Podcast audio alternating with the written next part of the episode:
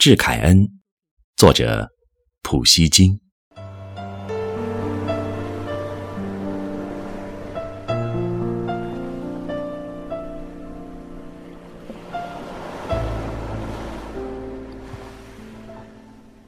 我记得那美妙的一瞬，在我的面前出现了你，有如昙花一现的幻影，有如纯洁之美的精灵，在绝望的忧愁的折磨中，在喧闹的虚幻的困扰中，我的耳边。长久地想着你温柔的声音，我还在睡梦中见到你可爱的面容。许多年代过去了，暴风骤雨般的激变，驱散了往日的梦想。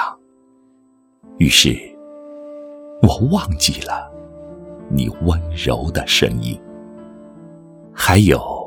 你那天仙似的倩影，在穷乡僻壤，在囚禁的阴暗生活中，我的岁月就那样静静的消失。